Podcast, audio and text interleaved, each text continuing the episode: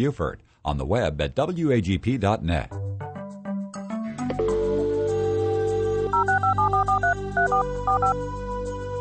This is the Bible Line, a live radio call in program with Dr. Carl Broggi. Dr. Broggi is the senior pastor of Community Bible Church of Beaufort, South Carolina. And for the next hour, he's available to answer your questions, providing biblical insight and wisdom for everyday Christian living. Our phone lines are open, and if you have a question, you may call 525 1859 locally or outside the immediate area, call toll free 877 924 7980. Now let's join Dr. Carl Broggi. Be diligent to show yourself approved of God as a workman who is not ashamed, handling accurately the word of truth.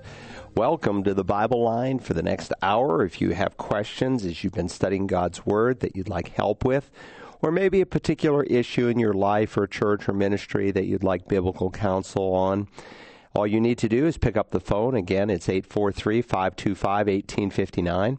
We also have a lot of people who listen through the internet, and some of those email us here directly, and you can do so at TBL, which stands for the Bible line, TBL at WAGP.net. When you uh, call, you're free to go on the air live, or you can simply remain totally anonymous and dictate your question uh, to Deb, who's here taking phone calls today.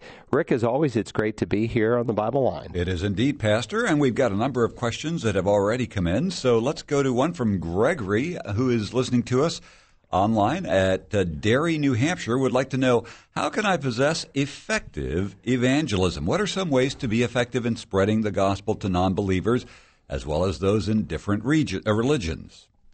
Well, key, I think, to becoming effective in spreading the gospel to those who are in other religions is to start with just folks here in America who maybe at the minimal amount are Christianized.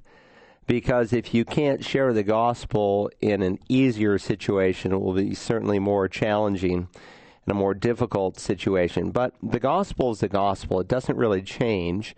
Sometimes you contextualize the gospel in light of the culture that you're in Sometimes you adapt some of your own cultural uh, distinctions in order to be all things to all men.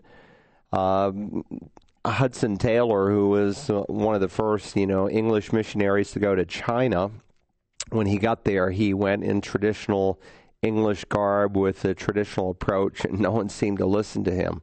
So he decided to uh, shave his hair, kind of uh, wear a ponytail like many of them were at that time. Uh, he put on Chinese garb, and all of a sudden he had a little bit more of an audience, and God used him to open the gospel to China. And his ministry, Overseas Missionary Fellowship, went all the way until the communists under Mao Zedong came in in 1949 and drove the missionaries out. Uh, and that was not necessarily a bad thing in respect that it spread the missionaries across Southeast Asia and even to other parts of China, where they had and continued to share the gospel. Some estimate the church in China as high now as 100 million people. Uh, so, uh, my point though is that you need to know how to share the gospel. That's kind of the starting point. And we have a um, course of study at Community Bible Church that we open to the general public. It's called the Institute for Biblical Studies. And it's a 33 hour course of study that is set up uh, for someone who really wants to go further. Uh, in fact, if you wanted to go with a missions agency overseas and be a missionary, say, if you haven't been to seminary, at the minimum, most would require a Bible certificate. So this is a Bible certificate degree. Uh, and we actually teach it not on a college level, but a master's level. So there's courses like bibliology, angelology, Christology, soteriology, pneumatology. Uh, there's a number of electives. And one of the electives that you can uh, select is how to give away your faith. And that's a very helpful course that I've taught on how to communicate the gospel. You know, when I first started sharing Christ as a new believer in the um, in the early 1970s, 1975, when I came to Christ. In fact, the first week I was a believer, I had an assignment in the class I was in because that's how I became a Christian. I was in a class learning how to share my faith. They thought I was a Christian, and I became a Christian. I had never read the Bible before in my life. And uh, that week we had to go out and share with someone, and and so you could start with uh, John three sixteen, John ten ten. That's how the four spiritual laws began. God loves you and has a wonderful plan for your life. Um, and then the first verse was, uh, I, I, came that you might have life and have it more abundantly. Uh, and then God's love, John 3.16 and so forth. It just kind of went from there. And in a culture that was largely Christianized, uh, that worked. Today, people need a little more definition.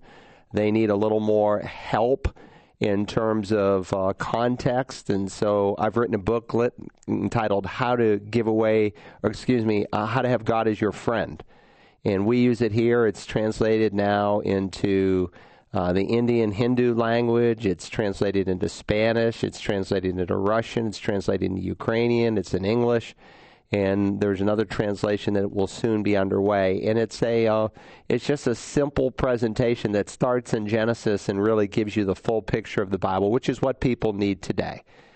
Uh, it's more like Paul sharing Christ in Acts 17 uh, with utter pagans who have little to no understanding of the Bible. Now, that is to say, that's where I would begin. If you find yourself going to another culture or these cultures that are coming to us, then you might want to know a little bit about if you're going to India, you'd want to know a little bit about Hinduism and what they actually believe. If you're going to a Muslim country, what, what, what they embrace and so forth. Uh, Answers in Genesis is coming out with a new volume uh, Ken Ham's ministry that you hear uh, and listen to here at WAGP on the religions of the world. I wrote one of the chapters in that volume. It's called Zoroastrianism. You'd say, well, I can't even say the word. Why would I want to know about it? Well, because there's a bunch of folks now in the United States that either embrace Zoroastrianism or a form of it because it's uh, it's dribbled off into other religions. So if you understand the basic tenets of that faith, then it can become a springboard to share the gospel with someone that you might meet from that faith. So uh, the course uh, would be a huge help to you, and I think I taught it over eight weeks. Um, so there's eight messages to it and if you learn that course, it would be a tremendous help and a great starting place for you in sharing Christ. You know, one of the things I look for when uh, missionaries come and ask our church for support, now we support over 300 missionaries. One of the questions that we ask them on the missionary application form is when was the last time you took someone through the plan of salvation? And if uh, a guy comes back and he says, Well, you know, two years ago I shared Christ with this person and you know, I'm a little bit reluctant to want to really get behind him financially to go overseas to share the gospel because if he can't do it in our culture, uh, he's going to have even greater difficulty doing it overseas. And if it's not way of life here, you know, sending someone halfway across the world doesn't make it way of life there. So it begins here in our own Jerusalem, and that's where you start. So take the course. I, that's what I would say to uh, this gentleman from Derry, New Hampshire, who's called. Let's go to the next question. I think we have a live caller who's waiting. We do indeed. Let's go to them now. Thanks for holding. Good morning. You are on the Bible line. Good morning, Dr. Broggi. Thank you for taking my call. You're welcome. Uh, I was speaking to someone recently, and they, they told me they were reading in the book of John, and they were of course, has a John MacArthur Study Bible, as I do. And they were reading the commentary, and uh, they told me they found something interesting in there. They John MacArthur says that at the end of chapter seven and in the first eleven verses of chapter eight, where they talk about the woman caught in the act of adultery, that the earliest and most reliable transcripts do not record that account in John's gospel. Now, of course, I get a little, you know, I wasn't, you know, upset, but I was, and, and I don't want to put words in John MacArthur's mouth or anybody else's, but it just seemed like the way they were talking is like someone added that to it. And of course, I believe that God's word is God's word, but I was wondering, have you ever heard of that, and what do you think? Well, certainly I have, and uh, it's a position that some people take. And so, in some Bibles, like the NIV Study Bible, Uh, it goes from the end of chapter 7 and then it begins in chapter 8 and verse 12. You say, What happened to this large section of Scripture? W- w- where did it go? Um, and that's an important question. So it, it, comes down to an issue of what's called, without getting too technical here, uh, textual criticism. Uh, textual criticism is the word is not being used in a negative sense in terms of uh, we're criticizing the Bible, but we're trying to understand whether or not a verse should be included. And he, and here's the challenge: is that we have um, 101% of the Bible. And the reason we have 101% of the Bible, and we're trying to sometimes discern the original 100%, is for the simple reason that there are uh, sometimes scribal notes that are put out in the margin. Uh, what we would say in the margin, but actually in the text. Because when they wrote on ancient paper, because paper was so expensive and so costly, you didn't have one the luxury of a margin. Uh, every square inch of white space is filled from end to end. And if it was your own personal copy and you wrote a note, you might put that note in there and sometimes um, you know it becomes very clear well that was not something that god wrote that was a scribal note and when you compare manuscripts with manuscripts a lot of that you know helps us to think that through so when you come to the beginning of chapter 7 and verse 3 uh, 53 all the way through chapter 8 and verse 11 uh, this is a section that has been attacked. Um, the RSV, for instance, Revised Standard Version, which was not done by conservative scholarship. They relegated as a footnote, um, and they set it off from the rest of the text, as does the NIV. And I suppose there have been gallons of ink that have been spilt on this section of Scripture. Uh, was this part of what God actually said? Now, if you have the New American Standard as a matter of integrity, they will put uh, 753 here all the way through 811 in brackets. If you have the Old King James, you'll notice there are no brackets uh, around this verse, or for that matter, for that matter, and uh, around any other verses that would fall into this kind of category. And the reason was is because when the King James was version was done, the King James version of the Bible, they had a limited number of manuscripts, and it was in all those manuscripts. Uh, since that time, thousands of additional manuscripts have been found, in in a handful of them, that this particular piece is not there. And so, out of integrity, the New American Standard puts it in brackets, but they include it in the body of the text because they believe it was inspired. And they believe it should be in the body of the text. Uh, but they put it in brackets as a matter of integrity to let you know that there are some ancient manuscripts that, that don't um, contain this. And by the way, when we speak of um, the inerrancy of the Bible, uh, people who believe in biblical inerrancy, as I do, believe that the Bible has no mistakes. And we make a conclusion from that not on a section of Scripture like this. Those who argue against inerrancy do so on the basis that they would say, well, there were sinners who wrote the Bible, and that's true. Um, but denying the ability of the Holy Spirit to override their sin nature, they say that their sin, sinful prejudices and mistakes came into the original text of Scripture. And I don't believe that because, one, Jesus taught the supernatural inspiration would be given to these men by the Holy Spirit, which would therefore eliminate any error. And in these few places in the Bible where people wonder, well, is this a scribal note or is this something that God wrote? Um, it changes absolutely nothing in terms of doctrine, belief, practice, or anything. So even if this were not included, um, it would change nothing. Now, from my perspective, I would disagree with John MacArthur on this. I think the bulk of the evidence argues for its inclusion. And uh, and I when I preached through this passage of scripture because I taught the Gospel of John, I went through the reasons why. Uh, you will go into some Christian bookstores and you will purchase a uh, commentary in the Gospel of John, and you'll say, "Well, what happened to the first, you know, eleven verses in chapter eight? And all of a sudden, it goes to, um, you know, uh, chapter eight and verse twelve."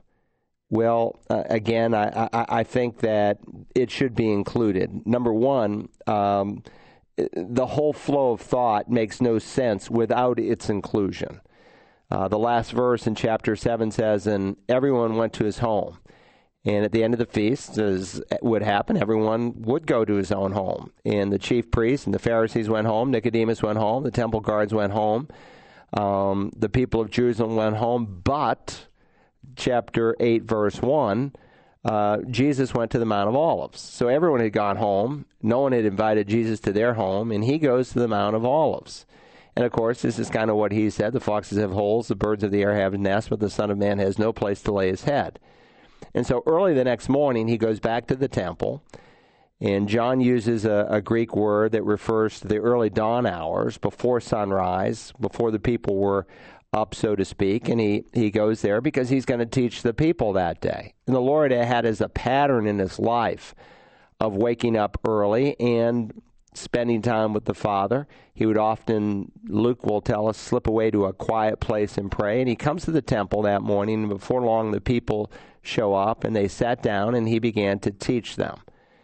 And of course, they go through the trap, and uh, you know they found this woman caught in adultery and so forth. And so, when you look at the whole uh, flow of the text, I think it becomes very clear that it should be included. So, without taking a lot of time here on the Bible line, what I'm going to encourage you to do is to go to searchthescriptures.org, uh, click on John uh, 8, 1 through 11, and I go through eight reasons why I believe for the inclusion of this passage that this was part of the original text, that God inspired people to uh, to write this. And so that's where I would encourage you to go, and I would start there. And uh, if you have a follow up question at that point, then uh, you can call me back. But I've already preached on it, gave an hour long sermon on it, so I'll let you go there and we'll use that as a reference point. Appreciate the question. Let's go to the next one, Rick. All right, we've got another live caller standing by. Let's go to them now. Thanks for holding. Good morning. You're on the Bible line. Hi, I have a question for Dr. Broggi, and I'm not sure it's a really easy one to answer. I mean, for him, I'm sure it is. It's about the Seventh day Adventists. It was my understanding that they did not believe in the Trinity, and but there may be some groups of them now that do. And what is their belief on the Trinity and Jesus Christ? Well, Seventh day Adventists, you know, which were really started by Ellen G. White, have always affirmed the doctrine of the Trinity. So they are Trinitarian. They've never denied that. Uh, they have had some quirky teachings, though, in reference to their doctrine of Christ. Ellen G. White taught that Jesus had a sin nature, but he just never sinned. Well, where she got that is beyond me, except from the visions she had. And of course, uh, she claimed to have various visions, and she also affirmed that these visions were never to supplant the Bible, but to quote her, these were this was light given to her to point to a greater light. Well, she was really off on some of her so-called, you know, visions, and they were not consistent with the rest of the Bible. And to say that Jesus had a sin nature was really heretical. And so, if you look at some of the older books that were written by uh, Christians in the body of Christ, often with the gift of discernment, who wrote um, books on the various cults, they would often include Seventh day Adventists as a cult. As time progressed, they changed as a denomination. So in the 1960s, when Walter Martin, who without a question was the foremost expert on on various cults of the 20th century, uh, he wrote a book called The Kingdom of the Cults. Uh, Ravi Zacharias uh, took that book about 10 years ago and updated it but it's basically Walter Martin's work. But if you go back and you read The Kingdom of the Cults, Dr. Martin will say, while we um, affirm that many Seventh day Adventists are Christians, we include them in this volume on the kingdom of the cults because of some doctrines in the past that they taught that were heretical, but in addition to some doctrines that are taught to this day that are obviously off. Uh, so, as time progressed, the Seventh day Adventist Church rejected the idea that um, Jesus had a sin nature, and they taught, like the rest of the body of Christ, the Immaculate Conception of the Lord.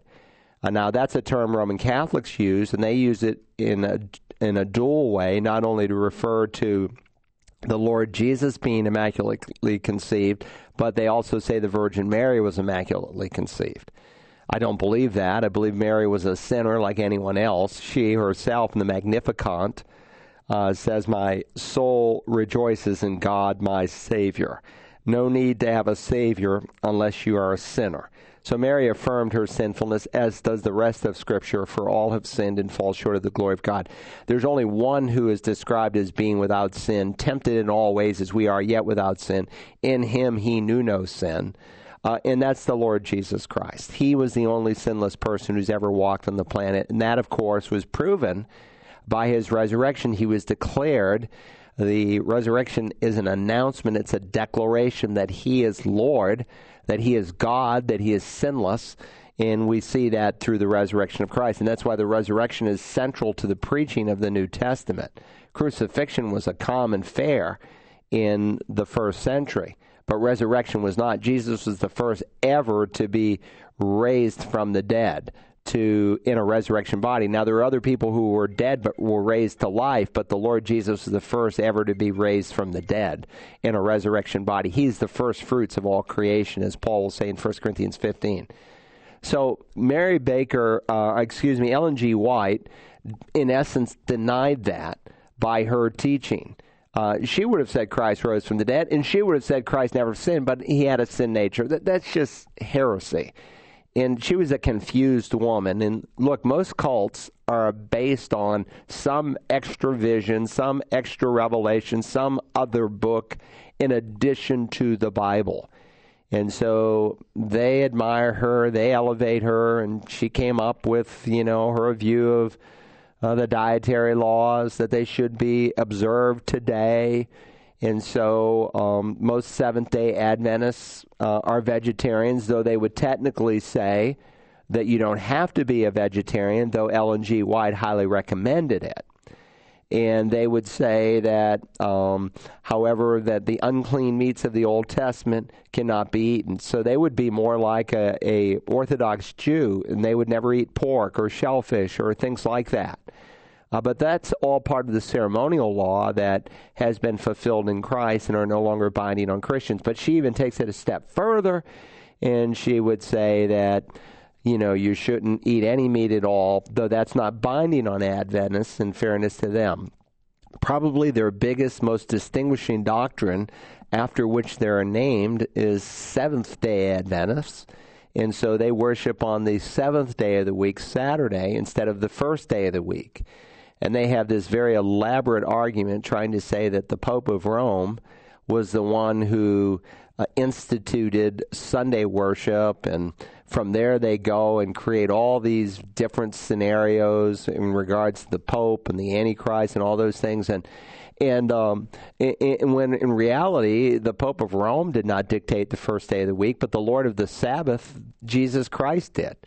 So the Ten Commandments are still binding, but the application of some of them have changed. In the Fifth Commandment, honor your father and mother, uh, that's still binding, but the promise that is associated with it has changed. And God said, if you do this, it will be well with you, and that you may live long in the land. In what land? In the land of Israel, because that's where his people were localized when Paul quotes it in the New Testament in Ephesians 6, he says that it might be well with you and that you might live long on the earth. Uh, he expands the application of it.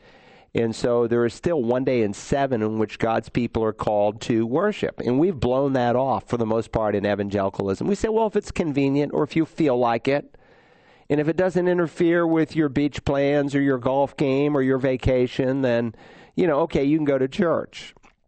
Well, that, that's just wrong. God calls his people to gather on the first day of the week, and that is to be our habit. Now, there are some people who can't do that, but that's not what he's speaking about. He's not talking about someone who's infirmed and physically unable. We have a TV ministry where uh, it's live streamed for a number of reasons. One is we have missionaries in other parts of the world, sometimes who are eight, nine, ten, twelve hours later who are listening to our Sunday morning worship services. We have a whole group in Canada who listens to our 915 service and then they attend their church at 11 o'clock. Why? Because they're so hungry for Bible teaching. and there's such an absence in our culture today. But we also have elderly people who are unable physically to come to church, and they have physical challenges. Um, where they couldn't sit in a church service, and so they do live stream, and, and that's a blessing in our day that we make available to them. But if someone has the physical strength, they should come and they should be here. And I've seen people over the years that I've been a pastor where you think, ah, how do they get here? It is just incredible with all the pain and and challenges that they have in their physical body, and yet they come here. I remember a woman years ago; she had scleroderma, and uh, scleros is the Greek word for skin, and uh, or derma is, and scleros is the Greek word for hard, and so scleroderma is a hardening of the skin, and it's not just the skin, but it's all your internal organs. And so I remember touching her one day. It felt like touching a piece of wood. And she just progressively got stiffer and harder and stiffer and harder. And she walked almost like a robot when she would come to church because she got to the point where she could barely bend her legs. But she'd come. And she taught the kids as long as she could. It was amazing to me. If anyone had an excuse to stay home and lay on the bed and, you know, look for some other alternative, it was people like her. Um, so, uh, Seventh day Adventists are really off on a lot of things. Um, in some parts of the world that you go to, like in Eastern Europe, they don't even consider them Christians. Why? Because Seventh day Adventists in that part of the world are more like old Adventists were. And I would say this because they put such a high stress on the ceremonial law and our involvement in it, like the dietary laws and so forth, that um, the average Seventh day Adventist no longer understands grace. So, most Seventh day Adventists that I witness to, when you ask them the diagnostic questions, one, they don't have an assurance of salvation, and two, uh, they don't know how to have that assurance of salvation. When you ask them why God should let them into heaven, they often will appeal to the law and the things they've done, and that they keep the Sabbath and they follow the dietary laws and so forth. And because those things are so emphasized in an unbalanced fashion, uh, they don't understand grace. So when I talk to Seventh day Adventists, usually that rings a bell in my mind, and I think probably not a believer. And in many cases, I'm right. Not always, but in many cases, I'm right. There are some Seventh day Adventists that really love the Lord and know Christ as their personal Savior but most of them are way off in on, on a number of other issues. If you wanted to study this, I would recommend it would be a good investment. The Kingdom of the Cults, Dr. Walter Martin. You could go online at uh, at, at half half.com, which is the eBay side of used books, and type in the Kingdom of the Cults, and you could probably find it for two dollars plus shipping. If you go buy it new, it's probably going to be thirty dollars plus tax. Uh, but uh, you can find an old edition because it's been out for 50 years, and it's still one of the premier works on the cults uh, that have been written in the last uh, 50 years. Anyway, let's go to the next question. Good question. All right, very good.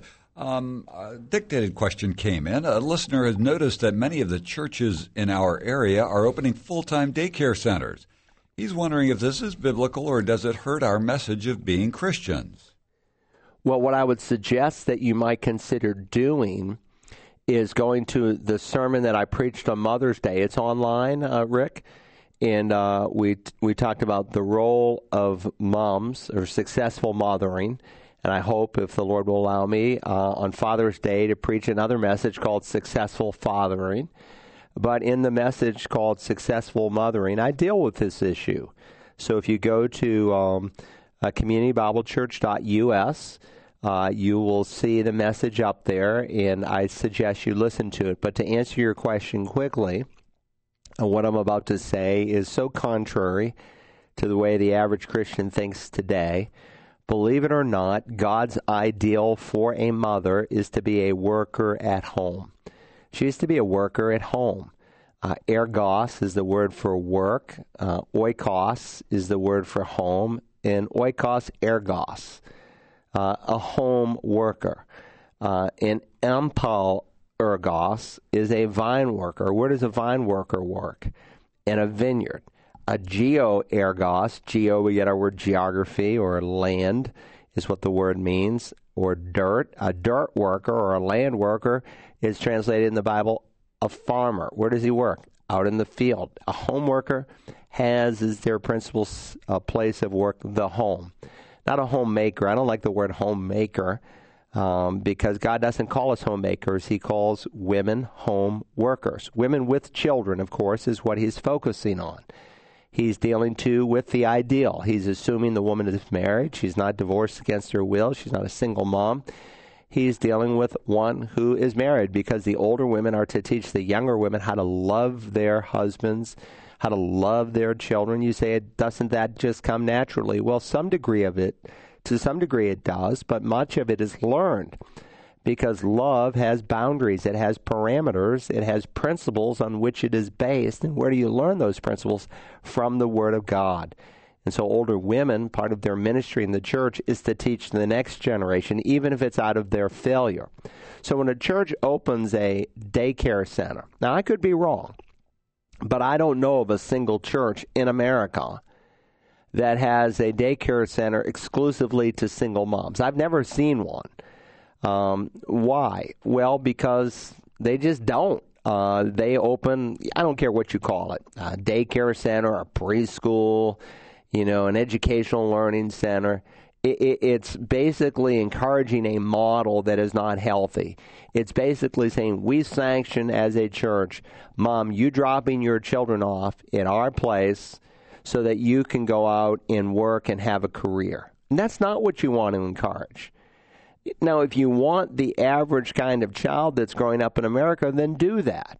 Drop your kids off in daycare. Let someone else raise them.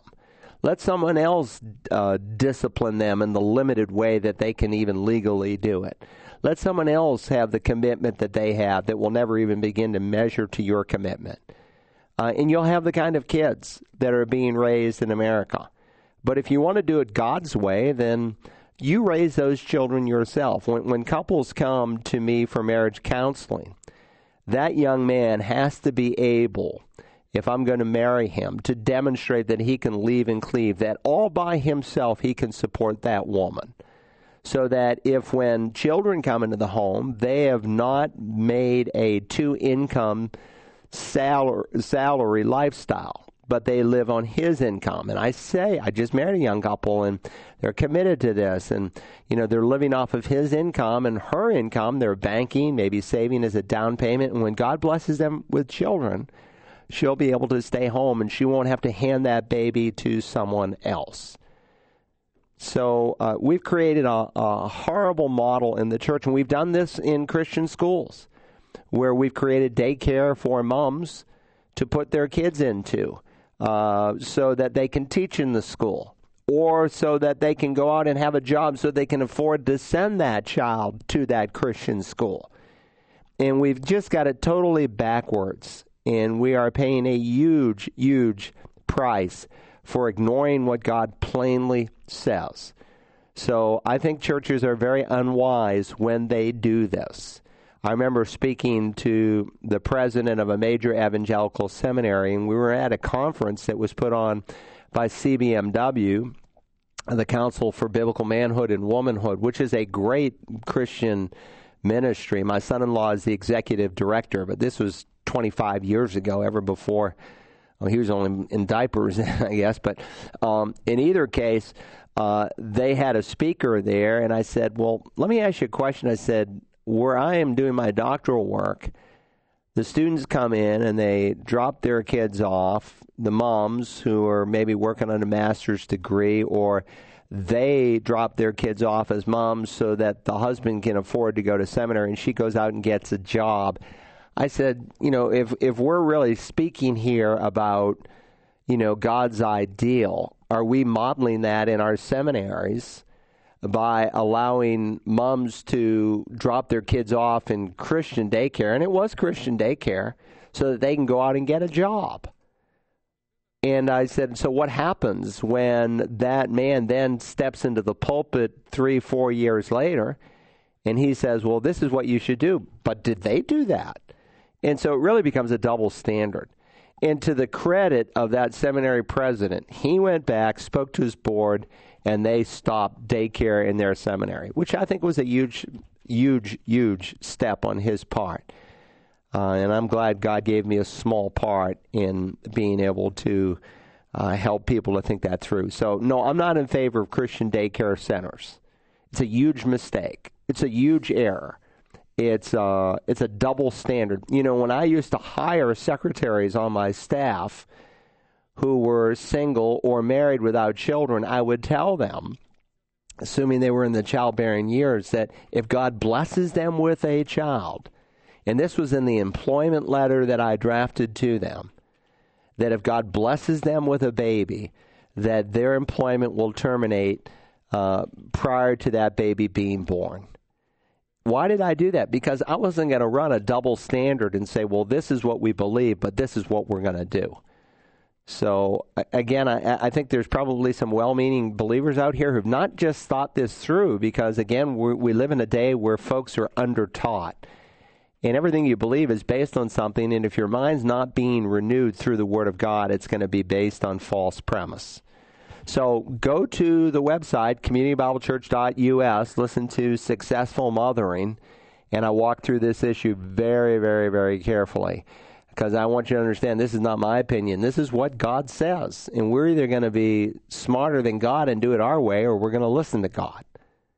All right, very good. 525 1859, toll free 877 924 7980, or email us as Greg has from Wellington, Florida at tbl at wagp.net. He writes, I recently completed the spiritual gifts questionnaire, which indicated that my spiritual gifts are teaching, discernment, and prophecy.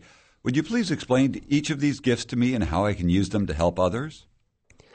Well, you probably don't have all three of those gifts. It's, I suppose, relatively possible, but probably doubtful. And if you take the course that I offer on the subject of spiritual gifts, and it's a subject that's dear to me, I did my doctoral dissertation. It was entitled the uh, the the development and implementation of a spiritual gift based ministry for the local church. That was the title of my doctoral dissertation. So I, I, I obviously spent a lot of time, you know, researching what the Bible says about spiritual gifts, and and read all the major works that had been published in the prior hundred years before I wrote it. Um, what is interesting, though, is that there are some similarities between some gifts. For instance, there's the gift of teaching and the gift of pastor teacher. So if you take a spiritual gifts inventory, and I offer one at searchthescriptures.org if you're interested, go to searchthescriptures, all one word, .org. It's, don't go to .com, that's a different group, .org. It's an organization and click on the spiritual gifts test, you can take it and it will score you. And you might find, for instance, that you would score really high in teaching and in pastor teacher. Why? Because there's similarities between the two. And so, what's the difference? Well, like with teaching, you have a desire to communicate the truth of what God is saying and helping people to understand it so they can apply it. But with uh, the gift of pastor teacher, there's a shepherding dimension to your teaching. And there's a care factor that is going to be emphasized that wouldn't necessarily be emphasized in the gift of teaching. So, like for instance, you mentioned here prophecy and teaching. There's some common components between the two. Uh, the gift of prophecy is a little bit different in that its its focus as it teaches the Word of God is not simply to the mind, though we speak to the mind because our faith is based on truth that is intellectually embraced, but it has a very honing effect on the heart on a single point, maybe, that the prophet of God wants to bring home. Uh, Charles Stanley who I think plays on this station at 9:30 at night, maybe Rick, or nine o'clock at night. And, Adrian Rogers is at 9:30, I and think. six in the morning. Yeah, um, he he would be an example of someone with the um, gift of prophecy. If you listen to a message that he preaches, he, he's got like one thing he wants you to walk away with. So he's teaching the Bible, but he's honing a singular point. And so, um, again, what you might want to do is go online and you can go to the Institute of Biblical Studies that we mentioned earlier in the hour. And the spiritual gifts uh, te- course that we offer is one of the elective courses. You might want to take it. And you'll work through a 100 page notebook. All the messages are there online that you can download into your computer or your Search the Scriptures phone app. Um, the note taking uh, outlines, if you want them, you can order those by going to searchthescriptures.org. And I go through each of the spiritual gifts and their fine differences and how they are slightly different. And so that the, the genesis of your question tells me that some of those fine nuances you don't understand. And I can give you a quick answer, but I'd rather have you have the detailed answer because it's clear to me that you want to use your gift and you want to implement your gift. So, what we do in the course is we not only help people to discover their gift, but then with each gift, we try to ask, well, if I have the gift of prophecy or teaching or discernment or serving or hospitality, how do I implement this in the local assembly? What does that look like? And we attempt to answer those issues as well. Great question. Let's go to the next one, Rick. All right. Jonathan dictated a question. He says, I've been listening to the bibliology series that you taught years ago in the section on the evidences for the inspiration of Scripture, you mentioned that all the apostles except for John died a martyr's death. Can you tell me where I can find evidence of this, whether in the New Testament or outside the New Testament? I've heard you and other pastors say it. Where can I find evidence of it? Well, it's a good question. Obviously, um, a lot of the deaths of the apostles are just not recorded in the Bible. Now, the apostle James uh, he's recorded he's the first apostle to die, and he died a, mar- a martyr's death in that he's beheaded by Herod. So we know how he died. Jesus prophesied how uh, the apostle Peter would die, that he would be crucified. And of course, um, history records that. And it seems to be a very reliable tradition that when they went to crucify the Apostle Peter, he said, I don't deserve to be crucified as my Lord did. And he requested they crucify him upside down, and indeed they did. So, again, what we know from Scripture, we can dogmatically say. There are some things we don't know because it's not recorded in Scripture. And so then it becomes an issue of tradition. By tradition, we mean historical records or what Christians have affirmed throughout the centuries. Some of the traditions have some real strong merit in that there were historians that lived during that time frame that record some of these. If you don't want to read through a lot of those, it's very laborious there was a man by the name of Simon Greenleaf, and he wrote a book on the uh, four evangelists. And within that book, he argues and explains, based on ancient sources, how the various apostles died. Simon Greenleaf was the founder of Harvard Law School, and he, uh, for many years, mocked uh, Christianity, mocked the believers who were there and he wrote a two volume series called The Laws of Legal Evidence that was used in every law school in the country until as recently as maybe 50 years ago. it was basically a set of tests that you would apply to a given situation to see whether something could hold up as a fact in a court of law. And Dr. Greenleaf was challenged by some believers in his day. He lived in the 1800s and was asked to take the laws of legal evidence and apply it to the resurrection of Christ.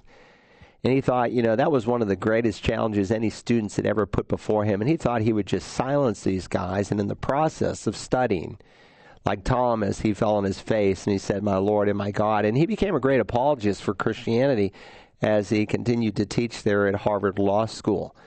Um, but I would read his book on the four evangelists and uh, one of many apologetic works that he wrote, and he gives good historical documentation as to how the various apostles died. Good question. Let's go to the next one. All right. Uh, Jacqueline writes How does a Christian explain a talking snake in the garden? The snake is never identified as Satan. We know from the scriptures that a donkey was given the ability to speak from the Lord.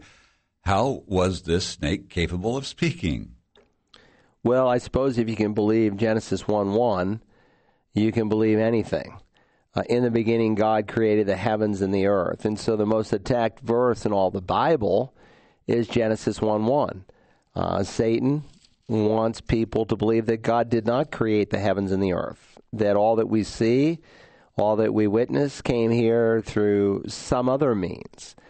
Uh, some evolutionary means, some Big Bang theory, whatever it is that people are advocating, depending on the century that they live on, live in. But for the last, you know, 150 years, Satan has worked very hard to discredit the authority of the Bible. And it really goes back to what he did in the Garden of Eden when he said, Did God say?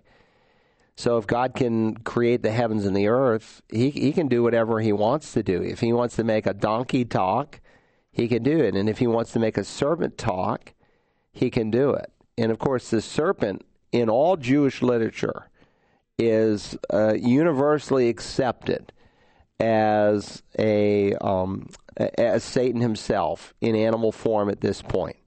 Uh, God can take on an, a theophany, different forms, and the devil as an angel uh, was able to take on different forms. And at this point, unlike maybe the serpents of our day, he was considered beautiful. Today, post fall, serpents are considered frightful to a lot of people, but he was considered beautiful. And of course, the identification of the serpent is given in Scripture. Uh, for instance, in Revelation 20, it says, And he laid hold of the dragon, the serpent of old, who is the devil and Satan. So the Bible is unequivocally clear as to the identification of the serpent, that it is Satan himself. Uh, Paul, likewise, in uh, I think it's uh, 2 Corinthians 11, let me just turn there real quickly. Yeah, here it is. He says, um, I wish uh, that you would bear with me in a little foolishness, but indeed you are bearing with me, for I am jealous for you with a godly jealousy, for I betrothed you to one husband, that is to Christ, that I might present you as a pure virgin. But I am afraid, lest as the serpent deceived Eve by his craftiness, your mind should be led astray from the simplicity and purity of devotion to Christ. So Paul acknowledges the serpent as being this evil one. He's given many names in Scripture. Uh, the serpent of old, as we just read from the Revelation, is one of the titles that he's given. He's called the God of this world uh, because with a small g. Why? Because uh, he is the one who is energizing the world system. Adam lost his right to rule. He had a real right, but he lost it. And the second Adam has come to change that. He's called the devil, uh, which means slanderer, um, Satan, which means adversary. He's called the tempter. He's called a, mur- a murderer, a lion. He's like a lion. Uh, we just read he's a he's a serpent. Um, he's an angel of light and so forth, the ruler of this world. So God gives him many different titles, but there's no question that he spoke because God said he spoke. Now, unless you take um, some of these early chapters in Genesis as poetry, uh, like Tim Keller does, um, then you're going to have trouble understanding this. But there's no reason to take um, the opening chapters as, as poetry. They are history.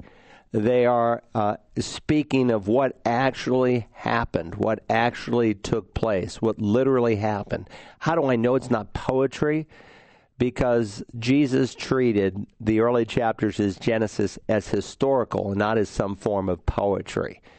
So, anyway, let's go to the next question. All right, a listener just called and asked the following. He meets once a week with friends and plays a game of poker. They all work and provide for their families, and they just do this for fun. They don't play for large sums of money, just change. Is this okay? Well, it depends the kind of example I suppose you're trying to set. Um, there is nothing inherently wrong with the game of poker per se. Uh, what made it evil, I suppose, in much Christian preaching in the early part of the 20th century is that poker cards um, were r- created for that purpose. The, the first card game was a poker game. Uh, as time progressed, uh, people invented a lot of different games from playing cards, whether it's fish or Old Maid or solitaire or whatever you can think of. But poker in its early days was associated with gambling. And so Christians preached against card playing because they were preaching against gambling, and gambling is a form of covetousness. So today, unfortunately, sometimes people will preach against something without really understanding the principle behind it. So God does say that we're to abstain from every appearance of evil. And you certainly don't want to be misunderstood, and you certainly don't want to be a stumbling block. You're not to do anything by what, which causes your brother to stumble. And I would say that the whole poker thing has really taken on a new meaning in the last decade or so. Uh, I think there's some television station that highlights it because uh, I was eating in a restaurant. I said, "What's? What's that?" And um, and someone said, "Oh, that's that's the poker station." And I don't know if that's a dedicated station or just what, but you know, they show these guys playing cards and and we're talking about big sums of money. And what has happened is that a lot of youth and this is very very popular on college campuses right now are deeply engaged in poker. And they're not playing for change, they're playing playing for, you know, fives and tens and twenties. And everybody wants to make it big. So you got to be really careful here in terms of what kind of an example are you setting as a Christian. I don't care if you're playing for pennies. What kind of an example are you setting for children and other people who may look at you because you don't want to be a stumbling block. You're not to do anything by which your brother stumbles. And someone may look at you and say, Well, he's a strong Christian and he plays poker. Why can't I?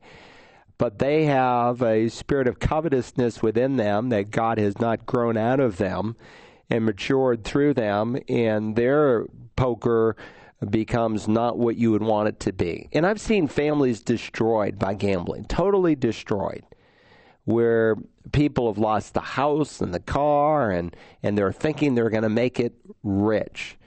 And so it can be very, very dangerous and addictive to a lot of people. And I would say now in America, since poker has been kind of revised, it has been revised in a negative way where it's become highly um, addictive in nature and highly, uh, and there's big stakes that are involved.